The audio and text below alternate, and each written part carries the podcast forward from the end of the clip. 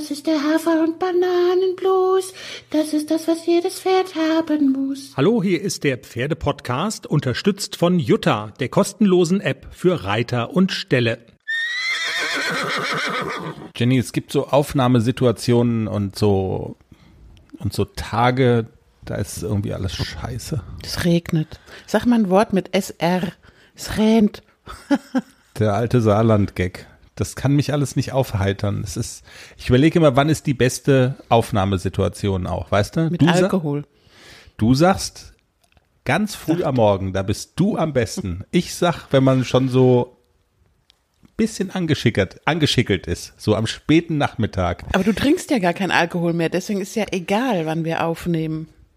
Ja, aber ne, egal ist es nicht. Es ist wirklich schon, es ist ganz früh an dem Wochenende, es ist Samstagvormittag, ein freier Tag eigentlich, jupp, hi, di, hi, da. Dann guckst du aus dem Fenster raus, es regnet, es pisst. Dann habe ich noch einen eingeklemmten Nerv, der in meiner linken Gesäßhälfte beginnt, glaube ich, und das kleine Scheißerchen zieht sich bis runter ins Schienbein. Also quasi und Männerschnupfen. Nee. Das ich ist schon Schm- eine Männergrippe. Ich habe Schmerzmittel genommen und das mache ich sonst nie, das weißt du auch. Also es ist irgendwie, manchmal schläft der und dann hat man das Gefühl, wenn der sagt so Ramba, Zamba, wie war der Name für den Spielplatz, den du bei Facebook gefunden hast? ähm, Die, Racke, Acker. Der Rackeracker. Wenn, dann wird der wach, der Nerv, und dann denkt er, jetzt gehe ich mal auf den Rackeracker, und dann pockert das Ding rum und du kannst machen, was du willst. Ob du dich legst, stellst, auf die linke Seite, auf die rechte Seite, auf den Rücken, auf den Bauch, egal. Und so geht's mir. Also es ist so eine Grundaggressivität auch da. Im Moment schläft er, der Nerv. Ja, dann sei doch also, nett. Ja. Geh mir nicht auf den Nerv. Das ist, selten war dieser Spruch, äh, wichtiger als jetzt. Keine Ahnung, worüber wir alles reden, doch ich weiß es. Ähm, Kurzkehrt, jetzt wird's schmutzig, und deine Pferde. Der Manni spielt jetzt die Hymne, okay? Der fiedelt jetzt unsere Hymne. Unser Orchestermusiker, und los geht's.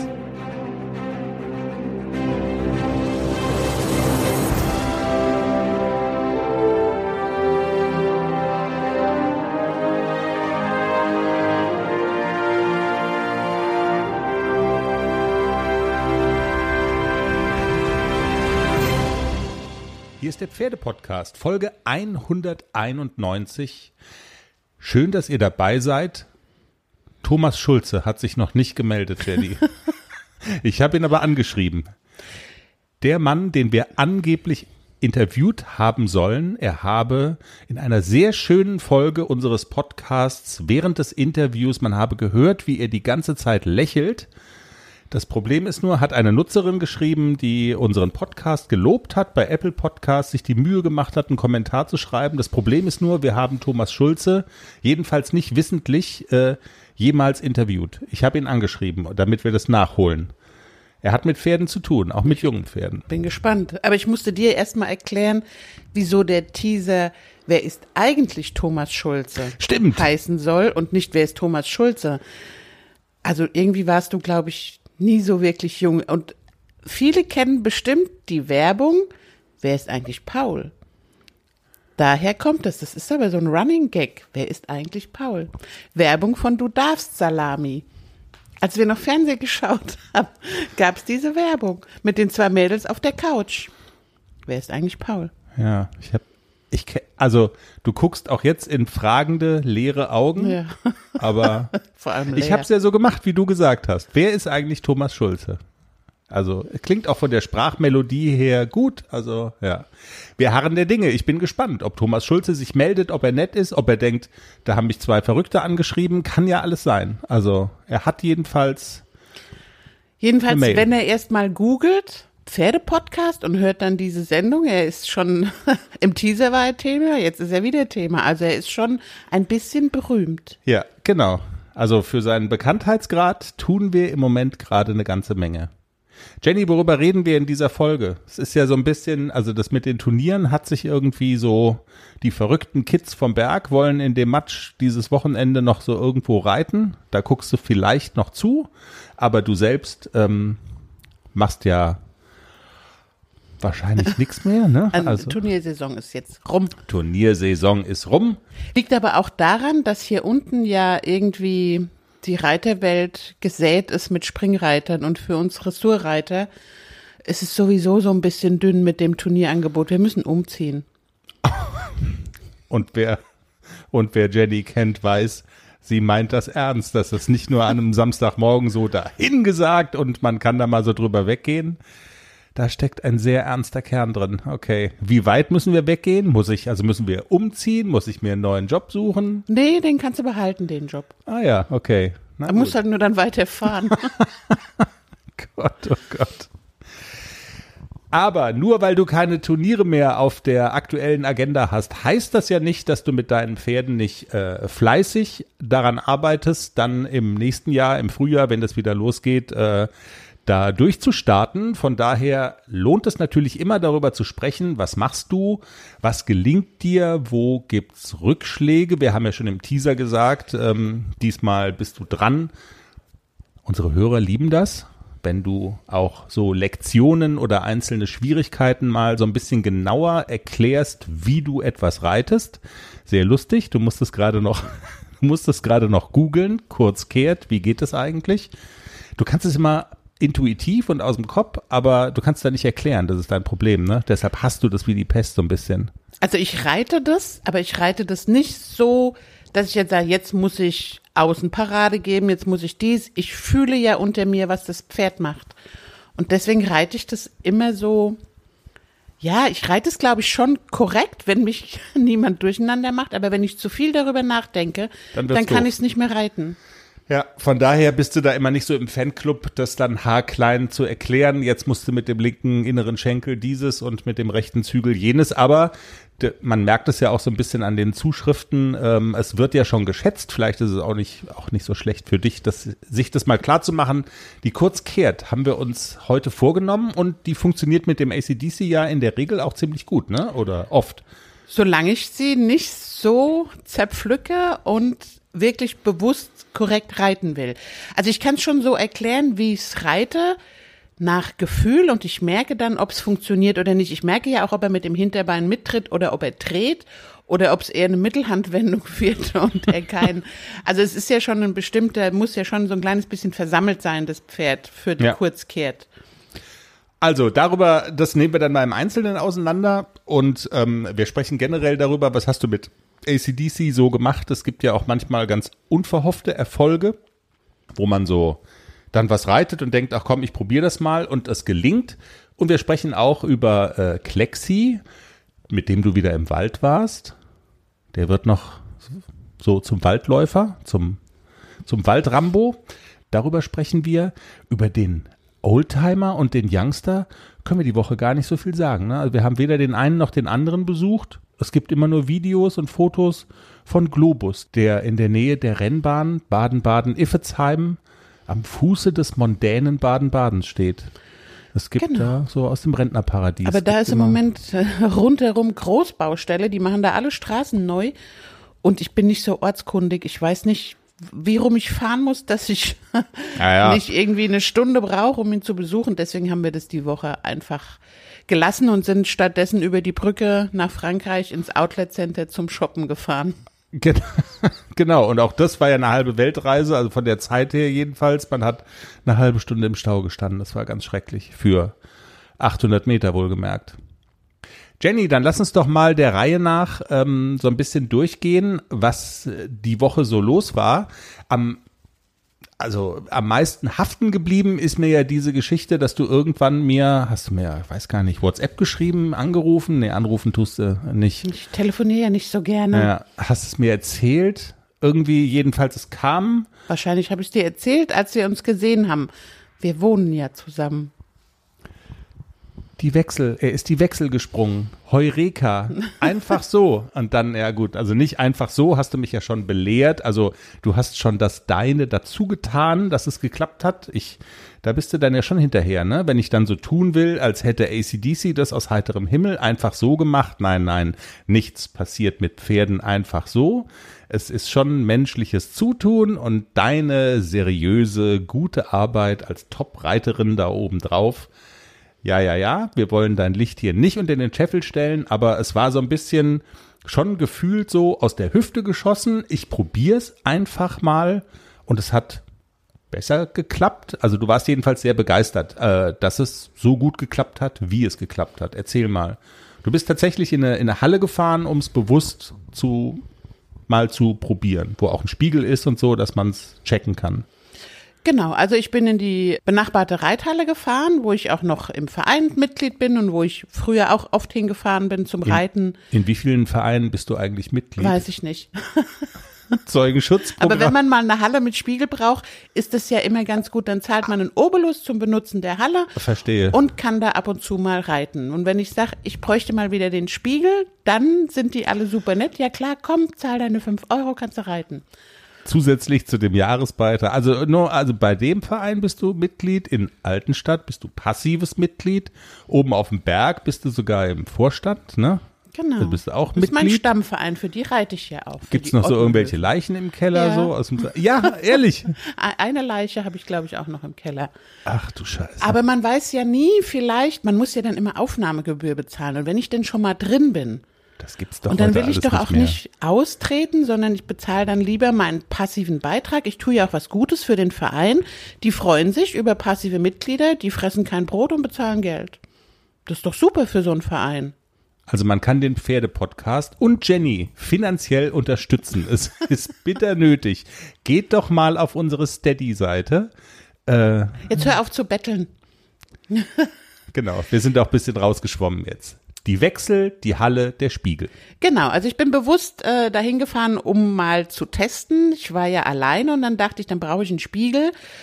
Und ja, ich habe das Ganze so ein bisschen vorbereitet mit viel Schulter herein im Trab, mit viel Travers, Revers, um halt A C so ein kleines bisschen auch gehorsam am Bein zu machen. Und dann bin ich einfach mal auf die Diagonale abgebogen und bin so ein kleines bisschen auf der diagonalen Linie so ein bisschen an Travers denken und dann bei X das Bein umlegen und A C hat's einfach gemacht. Und er ist durchgesprungen, also ein bisschen hohe Gruppe, aber er hat sofort reagiert. Ich musste nicht stechen, hauen oder sonst was. Er hat sofort gewusst, ah ja klar, mache ich. Also diese vorbereitende Arbeit mit den Seitengängen und auch das Hinterbein äh, so ein kleines bisschen flott machen. Er muss ja in dieser Schwebephase, muss er ja umspringen. Deswegen muss er mit dem Hinterbein so ein bisschen schneller abfußen vom Boden. Also er mhm. soll nicht irgendwie rennen oder so, aber er muss das Hinterbein zackig vom Boden wegkriegen. Und das erreiche ich mit diesem, mit diesem Traversreiten, mit diesem auch Schulter vorreiten, Schulter hereinreiten, um dieses innere Hinterbein fleißig zu kriegen. Und das hat perfekt geklappt. Ich hatte noch Pia im Ohr, mach erst das Hinterbein schneller und dann erst den Wechsel reiten. Ich war ganz erstaunt. Also, und dann habe ich gedacht, naja, das war jetzt die gute Seite, seine leichte Seite. Jetzt bin ich mutig. Und probiere nochmal die schwere Seite. Und auch da hat es wunderbar funktioniert. Also auch da wieder die Vorbereitung auf der Wechsellinie, kleines bisschen an Travers denken und Hinterbein aktiv fleißig machen, bei X das Bein umlegen und er ist umgesprungen. Und dann habe ich es übermütigerweise auf jede Hand noch einmal gemacht und dann war aber auch gut. Dann habe ich mich nicht mehr getraut, weil ich gedacht habe, nicht, ich will es nicht kaputt machen, ich will ihm diesen Erfolg lassen.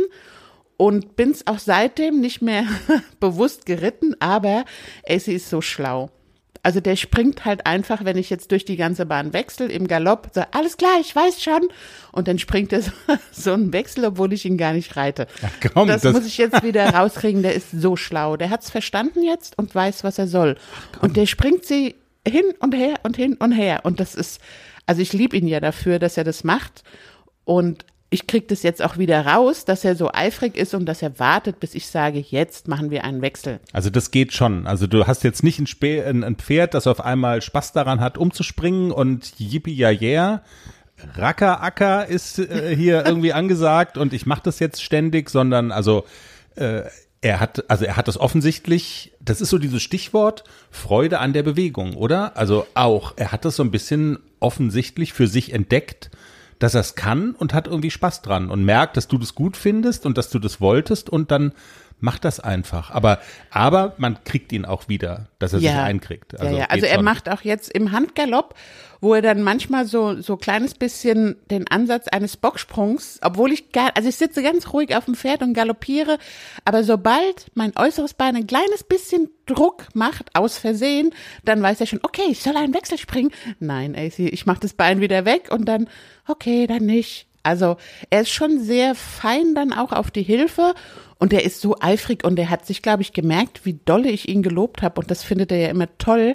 Wenn man ihn lobt, dann wird er so groß und dann freut er sich so. Man hat richtig das Gefühl, dass er versteht, Frauchen findet das gerade gut, was ich mache. Genau, das wollte ich dich nämlich auch in dem Zusammenhang sozusagen fragen.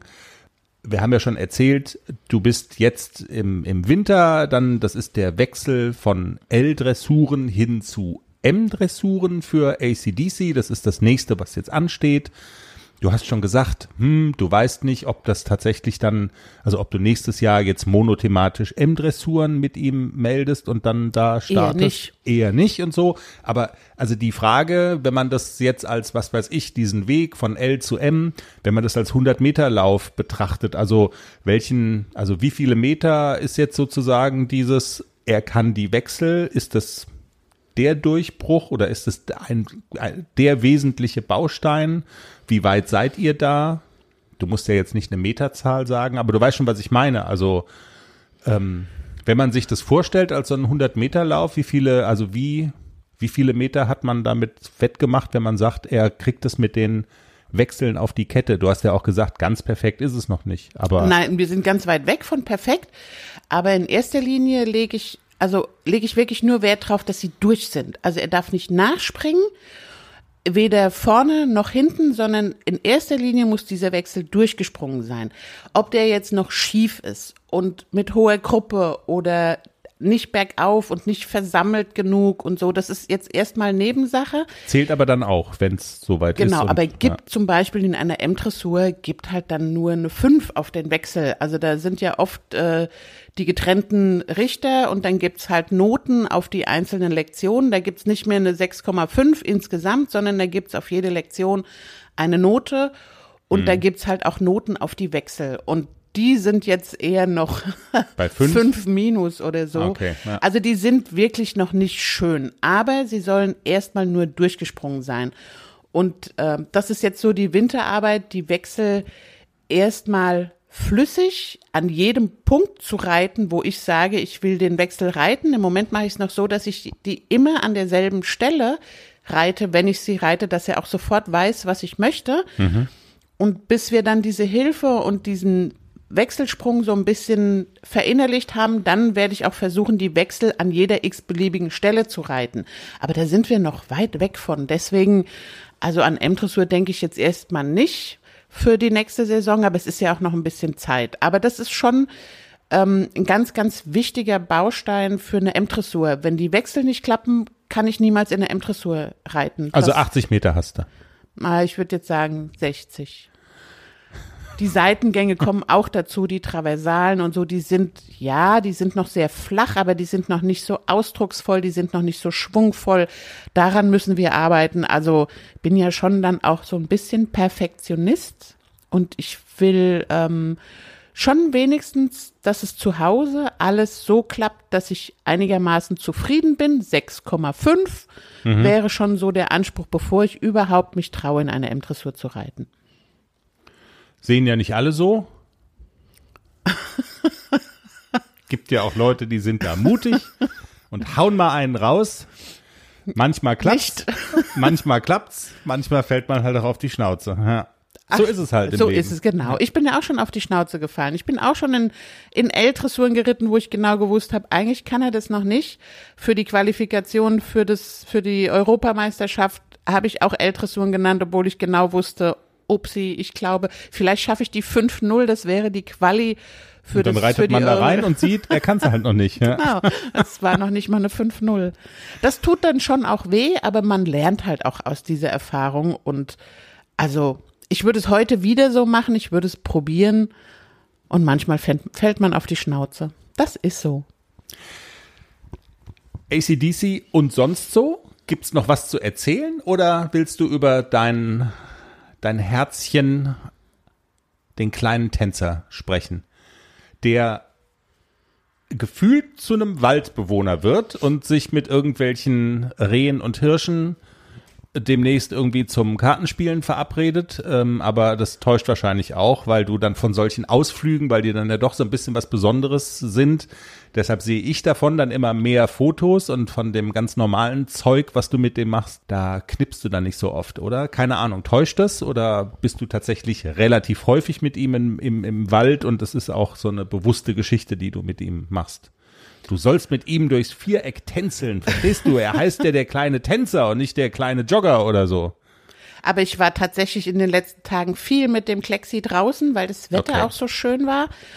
Und er draußen einfach, er ist eine coole Socke. Also man, es macht total viel Spaß, mit ihm im Gelände zu reiten. Und Iffezheim, diesen Orientierungsritt, das hat er super gemeistert. Also es war wirklich toll, wir hatten viel Spaß, es hat Vergnügen gemacht, ihn da draußen zu reiten und ich war tatsächlich wegen des schönen Wetters viel draußen. Jetzt regnet es leider. So ein kleines bisschen Hallenarbeit habe ich auch mit ihm gemacht, aber nur so ein bisschen und ich reite ihn im Moment wirklich gerne. Er macht Spaß, er ist nicht mehr so klemmig und er läuft relativ freudig vorwärts. Er braucht immer noch so wie so ein Dieselmotor, er braucht immer noch eine ganze Zeit lang, bis er warm ist. Wenn ich genug Zeit habe, longiere ich ihn gerne vorher nochmal ab, dass er da einmal getrabt ist und einmal galoppiert ist und dann lässt er leichter fallen. Aber ich kann auch mittlerweile direkt aufsteigen, Schritt reiten und dann schon mit der Arbeit anfangen. Also auch das geht inzwischen ganz gut. Hm. Also es hat sich im Prinzip nicht so furchtbar viel geändert. Das war ja schon immer so, ne? Mit diesem Spätzünder so ein bisschen. Aber ja, also ich arbeite auch ganz viel an Übergängen mit ihm, auch vom Galopp in den Schritt. Da kann er noch nicht so Last aufnehmen, das fällt ihm noch furchtbar schwer, dann auch oben zu bleiben, sich selber zu tragen und wirklich einen, einen ordentlichen Übergang nicht auf der Vorhand mit, oh Gott, ich falle jetzt erstmal nach vorn über, wenn ich durchparieren muss. Daran arbeite ich mit ihm und Zirkel verkleinern, wieder rausreiten, das gibt halt auch die Kraft hinten in der Hinterhand, dass er halt auch irgendwann mal in die Versammlung kommen kann. Also das ist jetzt unsere Winterarbeit, dass Klexi vielleicht im nächsten Jahr auch mal die ein oder andere L-Dressur starten könnte. Ich, man hat ja immer so das, das Gefühl, dass ihr so, ähm, ich weiß nicht, vielleicht kommt da ja auch so dein Naturell raus. Also es gibt, wenn man jetzt so Kinder nimmt, weißt du, und man schenkt denen Süßigkeiten, dann gibt's ja die, die das sammeln. Kriege ich noch ein Pferd? Nee, nee, du wirst gleich sehen, worauf ich hinaus will. Also man gibt Kindern Süßigkeiten und ich war so eins, alles klar, ein Gummibär, sofort rein in den Mund. Ein Stück Schokolade, alles klar, schiebe ich gleich hinterher. Und wenn du mich dann eine halbe Stunde später gefragt hast, was hast du noch an Süßigkeiten? Ja, nix, ist alles weggefressen. Es gibt aber auch so Kinder. Deswegen warst du auch dick als Kind. Es gibt aber auch so Kinder, die das alles sammeln und die kommen dann am nächsten Tag an und machen eine Tüte auf und da ist der Gummibär drin und da ist die Schokolade drin und da ist das, hm, und irgendwann, wenn die Kinder dann mal Bock haben, dann Dann wird die Tüte aufgemacht und es gibt das Süßigkeiten-Feuerwerk und man kann es einfach abbrennen, weil man es kann.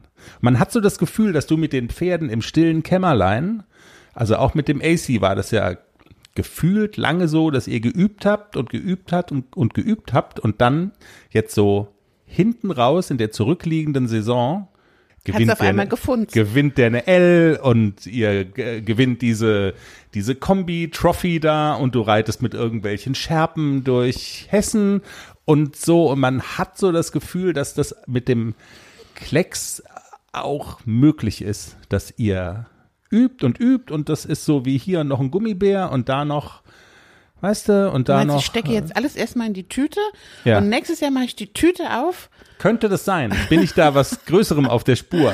Äh, vielleicht. Mal gucken. Also Klexi ist ja ein bisschen langsamer in allem. Lass uns noch ein bisschen Zeit. Aber ja, natürlich übe ich im stillen Kämmerlein, wo denn auch sonst. Also ja, stimmt schon. Stimmt schon. Ja, Ende des Monats kommt Herr Wille nochmal wieder und ich darf es nicht so laut sagen, weil immer wenn ich sage, der Herr Wille kommt, sagt der Klexi, hör mal, ich bin jetzt erstmal drei Tage krank. Stimmt, das war oft so, ne? Ja. mit dem gelben Schein. Deswegen will ich es gar nicht erzählen, dass Klexi das nicht hört, weil ich würde gerne mit Klex zu Herrn Wille gehen. Genau, letzte Mal war monothematisch A C D C, hat ja auch viel gebracht. Ja. War, war das nicht unmittelbar vor Ronneburg? Ja, genau, es ne? war eine Woche vor dem Turnier in Ronneburg. Und ja, hat Geld war gut investiert. Ich habe es quasi wieder rausgekriegt. Ich erinnere mich an die Folge. Du hast gesagt, ja, wir arbeiten ja nie so gezielt nur auf so ein Event hin oder auf irgendwelche Effekte, die man da zeigen will, sondern es ist so, es ist halt ein Lehrgang wie und wir machen ein normales Programm, unabhängig von was ist davor, was ist danach an Turnieren, aber, aber, aber bringen tut's halt trotzdem was. Alles klar. Alles ja, klar. Weil, also man muss halt auch schon genau benennen, an was man arbeiten will. Das hatte ich ja bei dem Herrn Wille mit dem A C auch gesagt. Galopparbeit, ne? Genau. Mhm, ja. Wollten im Galopp, der Hasengalopp und den, also wenn man die Kühe angeguckt hat, war ein ganz kleines bisschen in der Linkswolte der Galopp minimal hasig, aber sonst war es wirklich gut. Auch in den kleinen Wolten und in den Übergängen war es gut. Jenny, wenn wir von den minimal hasigen Wolten jetzt mal so eine kurze, so ein kurzes Durchatmen machen wollen und unsere Interviewpartnerin reinlassen wollen in die Sendung, dann könnten wir am Schluss Kurzkehrt, jetzt wird's schmutzig machen. Ich hab's nicht vergessen, ich aber dachte, wir können. Jetzt vergisst er, jetzt macht er das Interview, er vergisst nee, nee. die Kurzkehrt, Gott sei Dank. Äh, aber so zum Durchatmen und dass man mal so was anderes hat und dass man noch was hat, wo sich die Hörerinnen drauf freuen können. Du jetzt nicht so, weil du musst es halt erklären, aber das wäre doch vielleicht nicht so schlecht, oder? Und zu dem Thema, worüber wir mit Veronika Conen von Sportsfreund Studios sprechen, hast du ja vielleicht auch eine Meinung. Ich weiß, es geht jetzt relativ schnell. Ähm, das Thema ist Scheren. Soll ich mein Pferd im Winter scheren? Und, und daran anschließend, soll ich es denn möglicherweise auch eindecken? Ich sage jetzt gleich nochmal einen Spoiler dazu. Und du wirst jetzt sagen, was bist du für ein Scheißamateur? Weil Veronikas Firma verkauft Pferdedecken für Islandpferde. Jetzt liegt natürlich der Verdacht nahe, dass die sagt, macht eure Pferde alle nackig und kauft unsere Decken. Äh, so ist es aber nicht. Veronika kennt sich mit dem Thema Scheren einfach wirklich gut aus, jahrelange Erfahrung und das ist äh, tatsächlich, die haben einen ausführlichen Blogbeitrag und die Thermoregulierung der Pferde und sie erklären das gut, also sie ist wirklich eine kompetente Ansprechpartnerin und das werdet ihr auch hören, wenn wir gleich mit dir sprechen, aber trotzdem an dich die Frage, hast du deine Pferde oder hast du eines deiner Pferde jemals geschoren? Lehnst du das tatsächlich brutalst ab oder es ist, also ich weiß ja, dass du sagst, nee, eher nicht, ähm, wie, wie stehst du dazu? Oder andersrum nochmal gefragt, verstehst du Menschen, die sagen, ja, für mein Pferd ist es sinnvoll? Jein, ja. Ja, ich habe tatsächlich einmal ein Pferd geschoren, und zwar den Nixon zwanzig fünfzehn vor Mailand. Weil ich wusste, in Mailand sind es dreißig Grad, wir sind da auf die Europameisterschaft gefahren und er hatte schon Winterfell geschoben, weil es bei uns schon nachts ganz schön kalt war und da haben wir Nixon geschoren. Das war aber das einzige Mal, dass ich ein Pferd geschoren habe. Ansonsten habe ich immer das Fell dran gelassen, ist aber auch der Tatsache geschuldet gewesen, dass meine Pferde immer im Offenstall waren. Also ich hatte noch nie ein Pferd in einer geschlossenen Box, in einem Stall. Ähm, seit ich denken kann, selbst Globus, Wildfang, muss ich ja auch noch erwähnen, der war ja vor Globus, die waren immer im Offenstall und ich habe sie nie eingedeckt. Ich bin immer ganz gut damit gefahren, selbst im Training. Also ja klar, die schwitzen natürlich mehr, wenn sie Winterfell haben. Und wenn sie dann rauskommen, dann trocknet es ja nicht so leicht im Winter, oder? Und wenn es dann möglicherweise auch noch regnet, das ist doch oft so die Logik, die dahinter steht. Ja, also ich versuche das Training im Winter möglichst auch so zu machen, dass die Pferde nicht tropfen vor Schweiß. Also das kriegt man ganz gut hin. Hm.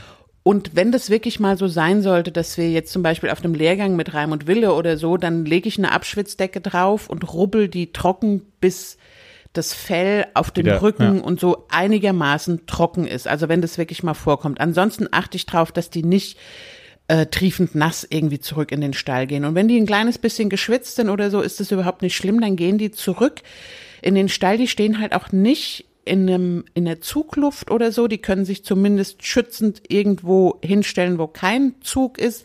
In einer Box ist es manchmal nicht möglich, wenn Leute Türen aufmachen und so.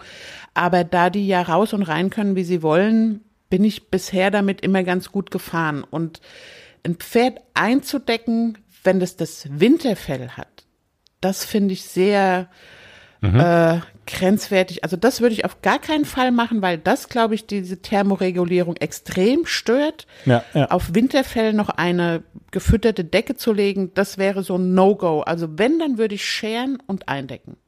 Also man merkt schon an dem, was du jetzt auch gerade gesagt hast, so verschiedene Faktoren, Zugluft, wie sind die äh, Bedingungen, äh, wie ist das Pferd gehalten, die Rasse kann auch nochmal eine Rolle spielen. Also man merkt schon, da ist so ein bisschen was drin, wo man ähm, drauf gucken muss. Das ist auch der Ansatz, und das nehme ich jetzt noch kurz vorweg von Veronika, die sagt, man muss sich tatsächlich den Einzelfall immer anschauen, und alle Details, die erklärt sie uns jetzt im Interview. Veronika, toll, dass du heute bei uns bist, und herzlich willkommen im Pferdepodcast. Hallo, ja, ich freue mich auch, dass ich da sein kann. Mein sehr. erster Podcast. Die Podcast-Premiere, sehr gut. Das ist meine persönliche Podcast-Premiere, aber ich freue mich drauf. Weil ich dachte immer schon mal, eigentlich wäre das ganz nett, da mal teilzunehmen. Absolut, genau. Veronika, vielleicht erst mal so grundsätzlich gesprochen. Es gibt da ja wirklich so zwei Fraktionen. Die einen, die sagen, das mit dem Fell, mit dem Winterfell, das hat ja alles schon seinen Sinn. Stichwort Thermoregulierung, da greife ich nicht ein. Ich schere mein Pferd gar nicht. Andere tun das und finden das auch super. Mal ganz offen gefragt, und ihr beschäftigt euch ja auch schon seit vielen Jahren damit, scheren, ja oder nein? Wie steht ihr, wie stehst du dazu? Ja, ich kann dir das mal ganz persönlich sagen. Also, und mal zum Anfang würde ich sogar sofort mal voranschieben, ja oder nein, oder die Idee, dass es da zwei Fraktionen geben müsste, halte ich mal persönlich für ja zu scharf abgegrenzt, weil mhm. es ist was, was von Pferd zu Pferd, von Rasse zu Rasse sicher auch und von Umstand zu Umstand unterschiedlich ist. Und deswegen ist auch da wieder, finde ich, gefragt, gar nicht so sehr erstmal eine feste Meinung, sondern halt auch mal, ich schaue mein Pferd an und überlege dann, ob ich mir das vorstellen könnte. Das mal mhm. vorneweg. Bei mir ist es so, ich persönlich und wir von Sportsfreund, wir scheren unsere Pferde seit ein paar Jahren. Wir haben uns da auch langsam rangetastet. Man muss jetzt auch da mal sagen dazu, wir haben Islandpferde, die sich ja im Gegensatz zu vielen und den meisten anderen Rassen dazu dadurch auszeichnen, dass die halt einen sehr dicken Pelz haben. Mhm. Und, würde ich sagen, gleichzeitig äußerst bewegungsfreudig sind. Und gerade bei kalten Temperaturen richtig aufblühen. Folglich ist schon mal, finde ich jetzt, die, also zumindest bei unseren Pferden, die Variante, ja, dann machen wir halt im Winter nichts. Da würden sich unsere Ponys nicht bedanken. Die wären mhm. da sehr unglücklich, weil das ist ja die schönste Zeit. Und da sind die äußerst leistungsbereit und haben einfach Spaß. Und mhm. ja, und dann kommt halt das, was kommt, dann sind sie, schwitzen sie, Pferde schwitzen immer, mhm. nur wenn das Sommerfell, kurzes Sommerfell ist und wenn es heiß ist, dann verdunstet ja auch der Schweiß sofort, das heißt aber nichts, wenn mein Pferd nicht, wenn mein Pferd nach dem Ausritt im Sommer trocken ist, dass es nicht geschwitzt hat, es ist halt nur sofort verdunstet, und im Winterpelz, in dem dicken, fängt sich halt die Feuchtigkeit, Ähm, bleibt drinnen hängen, und die Möglichkeit der Verdunstung ist im Winter nicht so gegeben. Also mhm. hast du dann nach der Arbeit ein nasses Pferd, und wie bringst du es trocken? Klar, ja. es ist eine Abschwitzdecke ist schon gut, aber man kann der Abschwitzdecke, du kannst auch nichts un, Unmenschliches sozusagen davon verlangen. Und so sind wir drauf gekommen, dachten wir mal, wir, wir tasten uns mal ran an das Scheren, um das Thema nasses Fell, wie wird mein Pferd trocken, dass es nicht friert. Ja, haben uns da mal ranzutasten und haben anfangs auch nur eine ganz kleine Schnur gemacht, und jetzt ist es größer. Und wir fahren da halt persönlich, und viele auch bei uns am Stall, da kann ich das mitbeobachten, sehr gut. Okay, also du hast wichtige Größenordnungen oder wichtige Eckpfeiler genannt, wie viel Winterfell entwickelt eine Pferderasse ja. eigentlich und auch Sportpferd, ja oder nein, arbeite ich viel mit dem, ja oder nein. Also das sind so Dinge, die mhm. sollte man im Auge behalten. Genau. Okay, dann habe ich ja gelernt, ihr habt auch einen Blogbeitrag dazu angelegt, den würden wir auch total gerne dann verlinken bei uns auf der Seite. Äh, ähm, es, es gibt ja so regelrechte Schermuster oder, oder Schnittmuster, wo so ein bisschen vorgezeichnet ist, wie viel oder wie wenig schere ich so ein Pferd. Was hat es damit auf sich? Kannst du vielleicht so ein bisschen ähm, mal beschreiben, was da so unterschiedliche Strategien sind? Auch du hast ja eben gerade gesagt, ihr habt euch langsam an das Thema rangetastet. Also äh, mhm. Scheren bedeutet ja erstmal nicht, dass man jedes Fellhaar von dem Pferd entfernt und das dann ganz, ganz nackig dasteht, ne? Nein, das heißt Scheren überhaupt nicht. Das ist, denke ich, in bestimmten Bereichen des Pferdesports, gerade mit Großpferden, die ja dann auch auf Gestalt stehen, ist das üblich. Aber jetzt im Freizeitbereich, wie uns, hat es damit nichts zu tun, dass man sein Pferd komplett schert. Es geht einfach darum, dass man die Bereiche, wo das Pferd am stärksten schwitzt, und das ist in der Regel Hals und Brust. Mhm. Ja, ich weiß gar nicht warum, aber ich, soweit ich weiß, hat das Pferd in dem Bereich besonders viele Schweißdrüsen. Und deswegen ist halt der Hals, Brust, Schulterbereich, da ist es am nassesten. Dann natürlich gerne noch in der Sattellage, aber das liegt ja dran, auch dass da während des Reitens halt keine Möglichkeit der Verdunstung besteht. Und deswegen würde ich sagen, einfach da anfangen, sich anschauen, wo ist mein Pferd nass? Nach der Arbeit, wo geht's los? Und das kann ich ja genau beobachten. Das verfließt dann so ungefähr. Und das wäre ja der Bereich fürs Scheren. Mhm. Und die Schermuster, die wir haben, ähm, da gezeichnet haben, die ähm, bauen aufeinander auf. Also das ja. ist keine unterschiedlichen Möglichkeiten, sondern immer im Prinzip X plus. Und so geht's dann immer weiter. Mhm. Und das ist was, was man einfach selber auch so für sich rausfinden kann. Ich würde jedem empfehlen, der da neu ist und noch unsicher vor allen Dingen, der soll halt einfach mal mit einem kleinen Schermuster anfangen.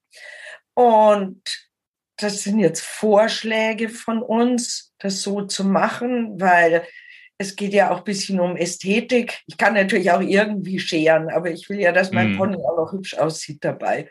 Ja. Also, ist ja wie beim Friseur, soll ja auch genau. noch. Ja. Die Schönheit vom Pferd, die wollen wir ja immer gewahrt haben, weil es ja traurig genug ist, dass man ihm seinen Pelz abnimmt. Ja, ja, genau. Gibt es eigentlich so einen Zeitpunkt im Jahr oder einen, einen Zeitraum im Jahr, wo man sagt, ähm, da ist das, also da spielt es eine besonders große Rolle oder da kann es besonders sinnvoll sein? Ich ahne mal jetzt, ne, so der Fellwechsel hin von Sommer zu, zu Winterfell. Das ist wahrscheinlich die Zeit, in der man sich damit auseinandersetzen sollte. Also auch das ist was nach meinen persönlichen Erfahrungen, es ist nie zu früh und es ist nie zu spät. Also mhm. es ist, macht keinen Sinn, das Pferd im Sommerfell zu scheren. Aber ich finde es zum Beispiel durchaus gut, dieses Jahr habe ich es verpasst, weil es geregnet hat. Also du kannst nur trockenes Fell scheren, deswegen nicht bei Regen. Okay. Mhm. Das können wir aber, da wolltest du später vielleicht noch was fragen, nochmal bei den Details sagen, den technischen. Ich finde den September eigentlich gut, zumindest bei den Isländern, weil die ja schließlich, wenn du sagst, Fellwechsel ist ja ähm, Stichtag immer Sommersonnenwende. Mhm. Hat ja gar nichts mit der Temperatur zu tun. Also im Grunde am einundzwanzigsten Juni ist der Wechsel zum Sommerfell beendet und dann fangen die an, schon wieder Sommerfell abzuwerfen. Schön langsam. Ähm, richtig sichtbar wird es im September. Und ich, da kann man gut schon das erste Mal scheren, weil A, finde ich, das sind die Zeiten, wo die Pferde auch von der Leistung, also auch wirklich leiden unter der Wärme. September ist ja in der Regel auch richtig sommerlich warm noch. Mhm. Und das macht die Pferde dann doch schlapper. Und wenn ich sage, ich schere mehrmals im Jahr, spare ich mir auch ziemlich viel Mühe, weil bei der ersten Schur ähm, ist das Fell noch nicht so lang und da muss ich mich einfach noch nicht so durch, durch, durch so, einen, so einen dicken Pelz durchackern mit der Maschine. Das ist ein mhm. Vorteil. Und dann kann ich nachscheren im Grunde, also wir haben ja zum Beispiel erst gestern haben wir geschoren, weil jetzt endlich das Wetter wieder trocken war und wir Zeit hatten. Und dann kannst du im November nachscheren. Also das sieht man eigentlich immer, wenn es sich dann wieder ziemlich angleicht oder wenn man merkt einfach, jetzt ist der Pelz wieder zu lang. Und dann nochmal im Frühjahr. Also es gibt ja auch Meinungen, das hatte ich früher immer gehört, um Gottes Willen, du darfst nur früh scheren, damit ja dann der Pelz wieder nachwächst. Das halte ich jetzt in sich für unlogisch, weil der Pelz soll ja nicht nachwachsen. Mhm. Also ich will ihn ja nicht haben. Andererseits bedeutet es ja auch nicht, wenn ich jetzt das Fell schere, den Winterpelz, dass der nicht mehr wächst, der wächst immer nach. Das kennt ja auch jeder, wenn der Tierarzt kommt und mal wo ausscheren muss, dann wächst das auch immer nach. Also ja. Und ich habe auch nie irgendwas bemerkt, dass das Fell dann anders nachwachsen würde oder das Sommerfell anders kommt. Also ich schere ja nicht nur, also wir stehen an einem Stall mit über dreißig Einstellern, glaube ich, und die scheren fast alle. Also da ist eine gewisse Empirie, die kann ich zurück. Okay. Genau.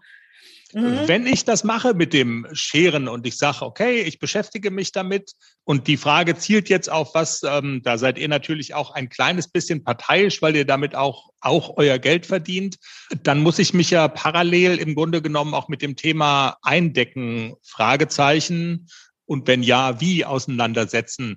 Ist das so, dass das quasi so ein gewisser Automatismus ist? Also ich, ich schere mein Pferd und dann sollte ich es vielleicht auch eindecken? Oder also was wären deine Ratschläge in Bezug auf diese Problematik oder Thematik? Mhm. Ähm, also es ist bei uns nicht so...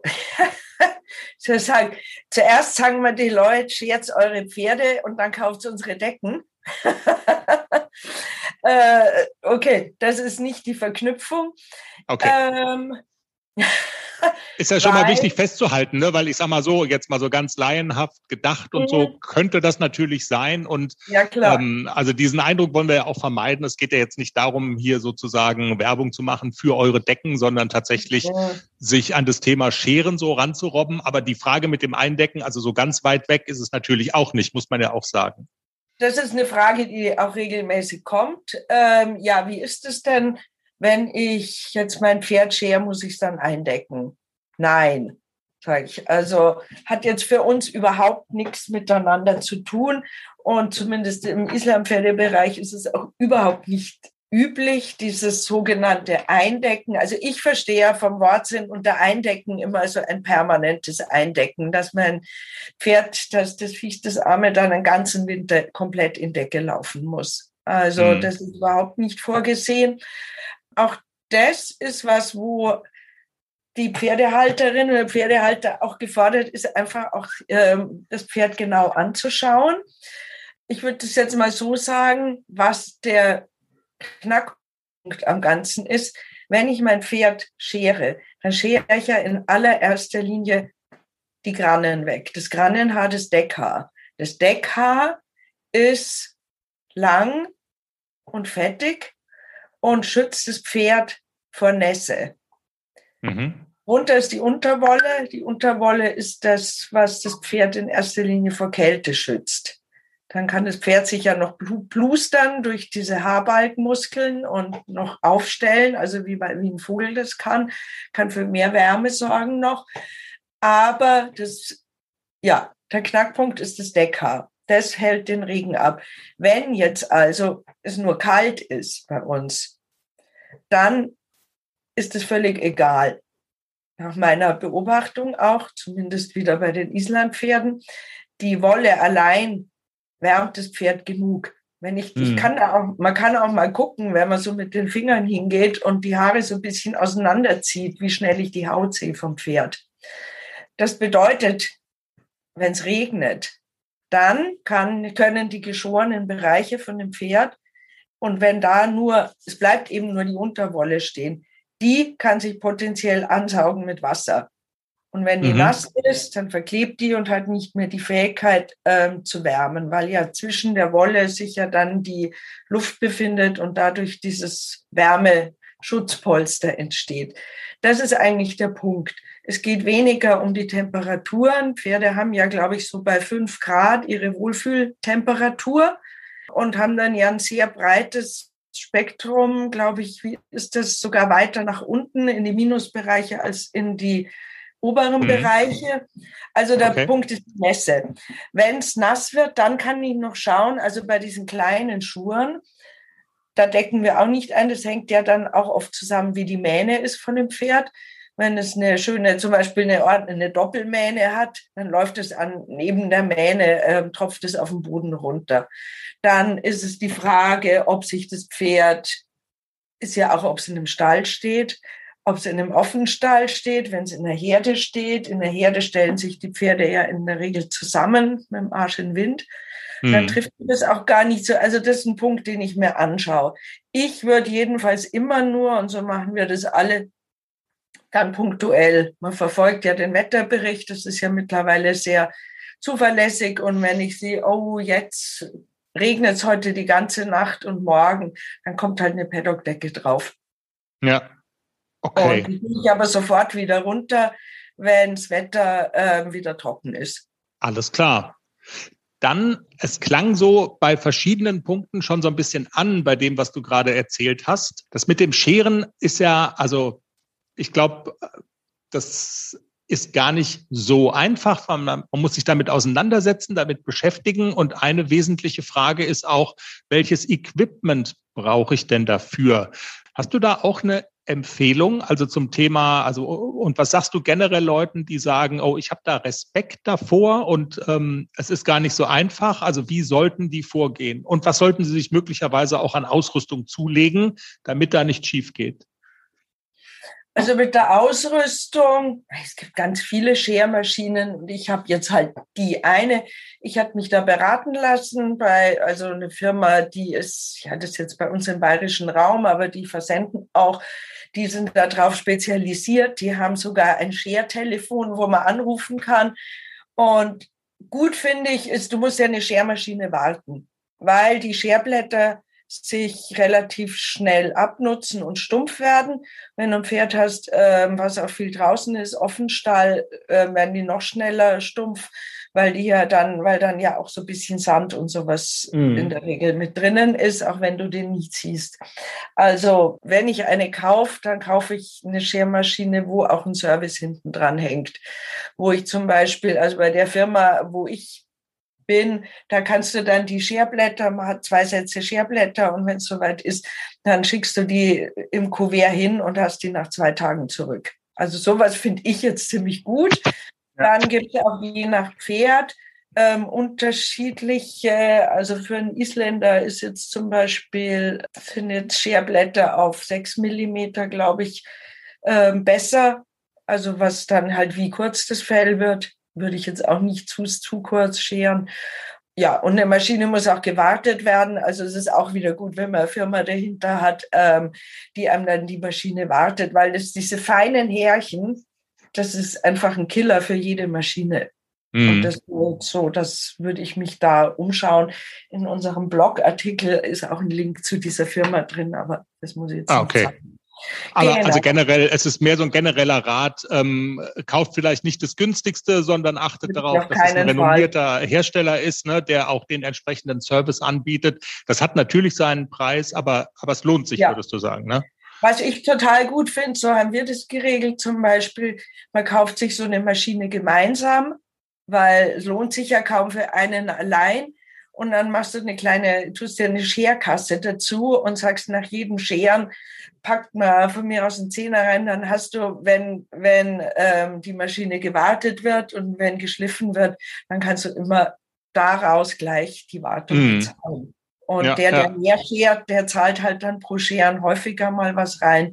Also dann gibt es auch keinen Streit. Und dann rentiert mm. sich die Anschaffung auch. Sehr guter und, Tipp. Praktisch, genau, das ist Management, genau, ja.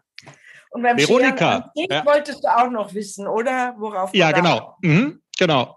Grundsätzlich würde ich sagen, scheren kann jeder, das ist jetzt kein Geheimnis, man setzt die Maschine an und ja, und fährt dann drüber wie beim Rasieren.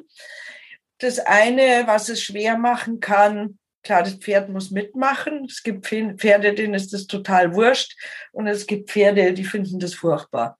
Mhm. Würde ich immer erstmal ausprobieren, weil Pferde haben ja gerne dann mal nur Angst vor fremden Geräuschen. Also wenn es jetzt zum Beispiel Scher-Neulinge gibt, die das gar nicht kennen, dann ist es, finde ich ja ganz gut, wenn man die erstmal, wenn du ein erfahrenes Pferd scherst und dann stellst du das halt daneben so lang. Mhm. Beachtest das nicht, einfach gar nicht beachten, dann kann sich das mit dem Geräusch auseinandersetzen und dann räumt man es wieder weg. Dann ist es für die Pferde oft, finde ich, der Moment, wo die Maschine angeht, dass sie mal zittern. Und wenn man sich ihnen nähert damit und bis mhm. man das erste Mal angesetzt hat. Wenn du dann dran bist mit der Maschine, dann ist eigentlich der Zauber vorbei, dann akzeptiert das jedes Pferd. Drum ist okay. es dann, finde ich, mein Gott, füttern nebenbei, Futterschüssel hinhalten ist ja immer gut.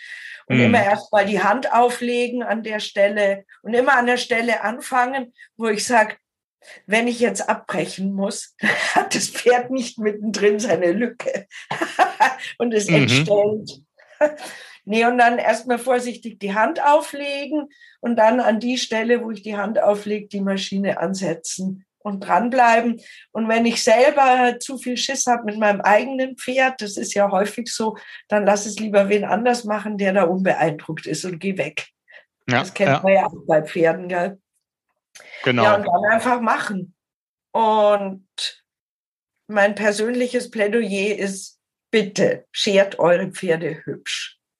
Also es gibt ja Dinge, die ich sehen musste, wie unfassbar kreislig. Also es sollte ja auch der Anatomie des Pferdes irgendwie folgen. Drum haben wir unsere Schermuster auch gezeichnet. Es sollte ja, nicht ja. entstellt sein dadurch. Genau, okay. Also nicht vorgehen wie ein Überfallkommando und achtet auf die Ästhetik. Ja, bitte. Ganz wichtig, ja. Genau. Veronika, man kann ja in so einem Podcast-Interview nie in jedes Detail gehen, wobei ich finde, ähm, wir haben über ganz viele Dinge jetzt auch schon gesprochen. Ich muss auch sagen, so der Fragenkatalog, den ich mir so aufgeschrieben hatte, ist jetzt abgearbeitet, so wie ich das sehe. Gibt es denn trotzdem noch irgendwie was? Und das ist immer die letzte Frage, die ich stelle. Gibt es noch irgendwas, wo du sagen würdest, das haben wir vergessen und das müsste auf jeden Fall noch erwähnt werden? Gibt es noch irgendwas, was dir auf dem Herzen liegt? Also ich glaube, dass wir jetzt wirklich so vom technisch-inhaltlichen ähm, gut durch sind. Da fällt mir jetzt auch nichts ein. Nur nochmal, eigentlich schließe ich es nochmal ab, so wie ich angefangen habe. Ich finde, jeder sollte sich sein Pferd anschauen, auch wirklich ganz die eigene Wahrnehmung, ähm, der mal vertrauen und nicht auf grundsätzlich dieses oder jenes horchen oder folgen. Und ich bin, also zum Beispiel, wenn es heißt, nein, ich möchte nicht in die Thermoregulation eingreifen. Ja, das möchte niemand. Wir wollen alle so wenig wie möglich eingreifen, natürlich in irgendwie diese gesamte sogenannte Natürlichkeit ist ja eh ein schwieriger Begriff, aber man sollte sich jedenfalls, also das wäre mein Anliegen, nicht auf zu grundsätzliche Überzeugungen versteifen, sondern den Blick, also Pferde sind ja sowieso nicht mehr in ihrem natürlichen Lebenshabitat. Und dass ich in dem Rahmen einfach schaue, was ist das Beste für mein Pferd. Wenn ich sage, mir ist das wurscht, ich gehe im Winter gern spazieren und mein Pferd ist damit völlig relaxed, dann mache ich es halt so. Aber wenn ich sehe, mein Pferd hat einen großen Bewegungsdrang im Winter, und ich sage, nein, ich will aber nicht eingreifen und es darf nicht schwitzen und dem armen Viech halt haut's bald einen Schalter raus, dann finde ich es Scheren wieder angemessen. Sich auf den Verstand verlassen und nicht so sehr auf vorgegebene, manchmal schon fast Ideologien. Also bitte hm. keine Lagerbildung. Okay. Das bringt uns alle nie weiter. Veronika, ich... Nach meinem Empfinden taugt das für ein Schlusswort. Ich bedanke mich wirklich ganz intensiv und ganz herzlich für das Gespräch. Ähm, hat viel Spaß gemacht, war sehr interessant. Und ich denke, wenn es noch irgendwelche Fragen gibt, ähm, dein, äh, euren Blog-Eintrag haben wir ja schon erwähnt. Und wenn es noch weitergehende Fragen gibt, ihr seid ja auch nicht aus der Welt, ihr seid ja ansprechbar, man kann ja auch auf euch zukommen. Ja, das kann man gerne jederzeit. Und ja, Chris, vielen Dank für die Einladung. Hat richtig Spaß gemacht und ab jetzt ähm, bin ich Podcast-Sprecherin. Sehr, absolut, ja. Den Test hast du bestanden. Veronika Conen von Sportsfreund Studios im Pferdepodcast über das Thema: Soll ich mein Pferd scheren? Soll ich es eindecken? Und wie im Gespräch auch schon versprochen, den Link zu dem Blog-Eintrag zu dem Thema im Netz, wo man äh, viele Dinge nochmal nachlesen kann, findet ihr bei uns auf der Homepage der pferdepodcast punkt com. Kurzkehrt, jetzt wird's schmutzig. Jenny, wir haben festgestellt, du bist Mitglied in tausend Vereinen. Wir könnten ja mal ausprobieren, ob wir Kurzkehrt, jetzt wird's schmutzig, sogar exklusiv vorab, zwei Tage vorher, den Menschen zur Verfügung stellen, die unseren Newsletter abonniert haben. Weißt du, so wie R T L Plus. So, also so wie wir das Sommerhaus der Stars schon eine Woche vorher gucken, mit Mario Basler und so. Und äh, das wäre ja vielleicht auch mal so ein schönes Goodie. Der Pferdepodcast, die Jenny, da erzählt die über Erik Olscher. Wer ist das jetzt? Der Mario Basler. Ach. Zu viel geraucht, oder? Kurzkehrt. Unsere Hörerinnen lieben es, wenn du erklärst, wie du bestimmte Lektionen reitest. Kurzkehrt ist nicht ganz unwichtig. Äh, Kurzkehrt ist sehr wichtig und wird in ganz vielen L-Dressuren einfach so hingerotzt. Genau, den Eindruck hat man manchmal und so. Ich bin mir noch nicht mal so sicher, ob es daran liegt, dass die Reiterinnen und Reiter nicht wissen, dass es so wichtig ist. Es ist, glaube ich, auch einfach nicht ganz einfach. Ja, ne? also, also ich finde, es ist schwierig zu reiten. Ich mache oft zu viel. Man muss gar nicht so viel machen. Und wenn jetzt zum Beispiel vor dem vor der Dressurreiter L in Ronneburg hat Nicole versucht, das in mich reinzukriegen. Je mehr wir das geübt haben, umso weniger konnte ich das reiten. Also der Weg war natürlich schon super, das haben wir auch mit dem Herrn Wille gemacht, vorher so ein bisschen traversartig das Pferd reiten und dann mit dem dann diese Kurzkehrt einleiten, aber das waren mir zu viele Punkte, die ich machen musste, auf die ich mich konzentriert habe, und dann bin ich nicht mehr geritten. Ich dachte, wie inneres Bein, äußeres Bein, hä, Hand, da, da. Ich war total verwirrt, ich konnte es nicht mehr reiten. Und dann habe ich auch gesagt, wir hören damit jetzt auf. Das funktioniert jetzt nicht mehr. Es hat auch in der Prüfung nicht funktioniert. Ich konnte es nicht mehr reiten. Ich war total irgendwie äh, gaga. Ich war so wie Klexi, Körperklaus. Ich wusste ja nicht mehr links, nicht rechts. Also wenn selbst eine erfahrene Reiterin, und du sitzt seit Jahrzehnten auf dem Pferd, sagt, ähm, es ist möglich, dich im, also in der Vorbereitung schockelig zu machen und ich weiß nicht mehr, wie man es reitet, und dann geht's auch bei dir in die Hose. Also allein das zeigt ja schon, dass das halt nicht äh, banal ist und so. Trotzdem, also ja, mal da, mal, jetzt mal unterstellt, Hörerinnen, die uns hören, sind zum Teil, bewegen sich auf einem ähnlichen Niveau oder wollen da hinkommen, reiten auch Sachen nach und so. Das lesen wir ja immer wieder. Hey, deine Tipps bringen uns weiter. Und ähm, das hat mir was gebracht. Deshalb, also vielleicht Kurzkehrt, worauf kommt es denn an? Welche Fehler sollte man nicht machen? Ich frage jetzt mal so ganz ganz offen, also was würdest du, also wie geht man es an? Weil das ist ja tatsächlich was, ja, es ist, es sieht oft hingerotzt aus, ist es auch. Was machen die falsch? Also ich bin jetzt gerade mit dem Klecks dabei, dem das beizubringen. Mhm. Ähm, bei jungen Pferden, die das noch nicht können, kann man das auch ruhig größer reiten, die Kurzkehrt. Also dann wird dann vielleicht im Protokoll stehen, groß angelegt. Wichtig ist aber, dass die Hinterbeine mittreten, dass das innere Hinterbein unter den Schwerpunkt tritt und dass die Hinterbeine nicht kreuzen. Das ist ganz wichtig bei der Kurzkehrt. Und ich fange das jetzt mit dem Klecks so an, dass ich auch an der langen Seite zum Beispiel einen normalen Mittelschritt reite, ihn kurz vorher so ein kleines bisschen aufmerksam mache und so ein bisschen an Travers denke, vielleicht auch so ein kleines bisschen traversartig reite, aber nur ein, zwei Schritte und dann für, für die Kurzkehrt, die ich erstmal nur zur Hälfte reite, mich ein bisschen auf den inneren Gesäßknochen setzen, das innere mit dem inneren Bein, das innere Hinterbein weitertreibe, den äußeren Schenkel so ein kleines bisschen hinter dem Gurt verwahrend, nicht treiben, sonst kreuzt das Hinterbein. Mhm. Und wie bei den Westernreitern den äußeren Zügel so ein bisschen an den Hals drücken und damit die äußere Schulter rumlenken. Das, mhm. Und die innere Hand kann auch ruhig ein kleines bisschen seitwärts weisen. Das Pferd ist in die Bewegungsrichtung gestellt und gebogen. Und zum Beibringen für die jungen Pferde wirklich einfach nur mal so eine Viertelkurzkehrt reiten und dann direkt wieder geradeaus weiterreiten. Und dann ein paar Schritte weiter im Mittelschritt geradeaus reiten und dann wieder einleiten mit einer Parade, wieder genau die gleiche Hilfengebung und auch eine Viertelkurzkehrt reiten, bis man da ist, dass das Pferd auch wirklich Last aufnimmt. Und dann kann man auch versuchen, diese Kurzkehrt, also hundertachtzig Grad zu reiten. Aber so reite ich das im Moment mit dem Klecks, um ihm beizubringen, was ich möchte.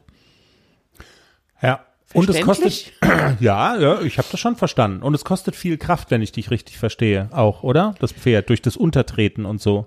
Also das ist ja eine versammelnde Übung. Pferde müssen die Versammlungsbereitschaft schon zeigen. Also der muss ja mit dem inneren Hinterbein unter seinen Schwerpunkt treten. Und wichtig ist auch, dass er mit dem inneren Hinterbein nicht dreht, sondern wirklich Tritt. Der Takt im Schritt muss mhm. ja erhalten bleiben. Und er muss quasi, ist quasi eine Schrittpirouette, wie im Galopp. Bei der Pirouette muss das Pferd ja auch weiter galoppieren mit den Hinterbeinen. Genauso muss es bei der Kurzkehrt weitergehen im Schritt. Muss am Ende einer Unterrichts- oder einer Übungseinheit, müssen da bei dir die hundertachtzig Grad stehen? Oder, oder sagst du, wenn ich ein junges Pferd darauf vorbereite, man kann es auch mal nur mit der Viertel äh, Kurzkehrt sozusagen äh, bewenden lassen und man macht die nächste Stunde das zur Hälfte und tastet sich so langsam ran? Genau, also so mache ich das auch so. mit, dem Klack, mit dem Klecks, dass ich das immer mal wieder einbaue. Ähm, immer mal von jeder Seite ein, zweimal eine Viertel kurz kehrt und wenn ich ein gutes Gefühl habe und das flufft und er hat, äh, er hat verstanden, was ich will, dann reite ich auch mal eine ganze Kurzkehrt. Die ist natürlich bei dem Klecks noch relativ groß angelegt, da muss man dann auch darauf achten, dass man zurück zum Hufschlag wiederkommt. Also wenn ich so eine große Kurzkehrt reite, dann muss ich das Pferd auch nochmal seitwärts zurück zum Hufschlag reiten. Also da darf dann auch das Hinterbein mal kreuzen, um zurück zum Hufschlag zu kommen. Aber in der Regel mache ich es mit dem Klecks so, dass ich viele Viertel Kurzkehrt reite und noch nicht so oft die ganze Kurzkehrt. Okay. Mit dem A C ist es natürlich anders. Der muss natürlich die ganze Kurzkehrt. Und je weniger ich drüber nachdenke bei dem A C, also den bereite ich wirklich ganz kurz davor. Einmal äußere Zügelparade, dann setze ich mich ja schon, zum Beispiel wenn ich eine Linkskurzkehrt reite, auf den linken Arschbacken, ich lasse das innere Bein dran und der weiß ja dann schon, was kommt, der kann das ja schon. Also da muss ich, je weniger ich mache, desto besser wird die Kurzkehrt. Ich darf nur das Treiben mit dem inneren Bein nicht vergessen, weil der dreht ganz gerne mal. Und da muss ich wirklich dranbleiben und manchmal auch ein kleines bisschen mit der Gerte nachhelfen, benutzt das innere Hinterbein. Also wenn das Pferd mithilft, wie jetzt im Falle von A C D C, das hilft dann schon enorm weiter auch einfach. Also wenn das Pferd es verstanden und verinnerlicht hat, dann irgendwann, man kommt dann ja dahin, dann, dann wird, also es wird im Laufe der Zeit immer einfacher zu reiten eigentlich. Genau, schon. Genau, die Pferde verstehen ja auch, was sie sollen. Wenn man die Hilfen immer korrekt gibt, dann verstehen die Pferde ja auch, ach ja, das muss ich machen. Und je weniger ich als Reiter machen muss und je mehr ich das Pferd auch selber machen lasse, umso besser und umso gelassener und durchlässiger wird dann auch die einzelne Lektion. Man kann sich dann konzentrieren auf die, auf die Fehlerquellen, die es da so gibt. Ist ja eine Menge, aber wenn es erstmal, wenn das Pferd erstmal von alleine weiß, was es soll, dann ja. Ich Herr Wille sagt nicht. Immer, da wollen wir hin, dass die Pferde selbstständig auch laufen, dass ich gar nicht das, mehr so mh. viel machen muss, sondern dass ich nur noch so ein kleines bisschen meine Hilfe einsetze, aber nicht mehr jeden Schritt kontrollieren und reiten muss. Und der Weg von äh, großzügiger angelegt hin zu etwas enger den Zirkel dann ziehen, das ist dann auch eine Sache, die kriegt man dann im Laufe der Zeit äh, hin. Also es ist nichts, also man macht sich überhaupt nichts kaputt, wenn man es erst größer anlegt und dann kleiner wird, das ist dann äh, pff. Genau, das kann man, also das ist auch legitim. Auch in Dressurpferde-L-Prüfungen zum Beispiel sieht man ganz oft, dass die Kurzkehrt noch relativ groß angelegt ist. Das liegt daran, dass die Pferde einfach noch gar nicht so versammelt sind. Die sollen ja nur erste Versammlungsbereitschaft zeigen, aber die müssen ja noch nicht so auf das Hinterbein gesetzt sein, wie zum Beispiel in einer S-Dressur, wo eine Schrittpirouette mit, also ganz zentriert geritten werden muss. Das ja. ist in der Dressurpferde-L-Prüfung zum Beispiel noch gar nicht so gefordert. Aber das ist eine Vorstufe von genau dem, eine Pirouette im Prinzip. Genau. Ne? Ja. Letzte Frage, wenn man das kann mit so einem Pferd oder wenn du das dann jetzt auch mit Klecks kannst, kannst du dann auch so einen riesengroßen Reisebus rückwärts wenden um hundertachtzig Grad? Also kriegst du den Führerschein dann? Kann ich sowieso. Aber man muss keinen riesen Reisebus wenden können, um so eine Kurzkehrt zu reiten. Also das, es geht auch. Ah ja, es hilft ohne. Halt schon, wenn man das kann. Verstehe. Also ja. erstmal den Busführerschein machen und dann Kurzkehrt reiten. Okay. Ja. Pro-Tipp. Alles klar. Jenny, war doch gar nicht so schlimm. Kurzkehrt, jetzt wird's schmutzig. Ach, I like. Ich würde sagen, das war der Pferde-Podcast, Folge hunderteinundneunzig. Noch neun oder acht, wie viel sind's bis zur zweihundert? Was machen wir da? Holst du dann die Bonbons aus der Tüte? Nee, so schnell schaffe ich das nicht. Lass mich noch ein bisschen sammeln, vielleicht bei Folge zweihundertfünfzig. Dann aber geht's. Das ist ja noch ein Jahr. Ja, deshalb, das wäre ein bisschen spät. Wir wollen das Feuerwerk schon früher sehen. Wir werden sehen, wann du das Feuerwerk zündest. Wir bedanken uns jedenfalls fürs Zuhören. Ganz wichtig, folgt dem Beispiel der Hörerin, die uns für das Interview mit Thomas Schulze gelobt hat, das wir nie geführt haben. Also hört einfach irgendeinen Podcast, und dann, aber gebt uns die Sternchen. Genau so ist es. Genau, du hast genau verstanden. Abonniert unseren Newsletter auch. Schaut da mal vorbei auf der Steady-Seite. Wir posten das auch dann und wann bei Facebook und so. Genau. Lange Rede, kurzer Sinn. Vielen Dank, hat Spaß gemacht und habt eine pferdige Woche. Bis dann. Tschüss. Tschüss.